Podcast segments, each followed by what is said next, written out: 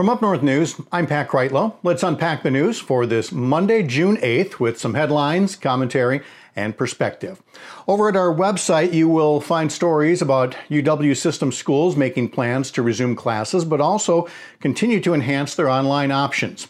Also, the percentage of new coronavirus positive cases continues to stay low in Wisconsin, but it's still a couple of hundred new cases a day, and just over a dozen people died from COVID 19 in Wisconsin over the weekend. The pandemic, as you know, made the April 7th election not only chaotic, but downright unhealthy for a lot of people. Many appreciated the convenience of filling out an absentee ballot. When people in Wisconsin vote by absentee ballot, they can mail the ballot back to their local clerks themselves, or, as is often the case in senior living facilities and elsewhere, someone can take all of the sealed envelopes to the clerk's office faster.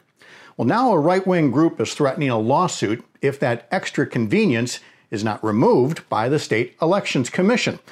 Now, ironically, the only recent significant case of absentee ballots being altered by someone else came in a North Carolina congressional race where a Republican operative arranged for absentee ballots to be altered.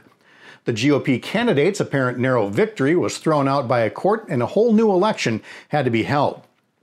Now, fraudulently changing a ballot is already a Class 1 felony under Wisconsin law, and nothing similar to the North Carolina case has been alleged in Wisconsin. But that group threatening a lawsuit happens to be the same group already suing to have 130,000 voters struck from the registration rolls over often inaccurate data. And they're also seeking to short circuit the appeals process for redistricting when it happens next year. You could say they're already trying to rig the court process before the maps even have a chance to be rigged once again.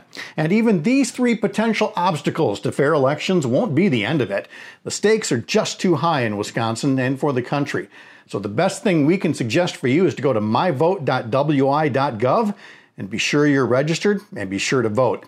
For these stories and much more, find us at upnorthnewswi.com. From the editor's desk, I'm Pat Kreitlow.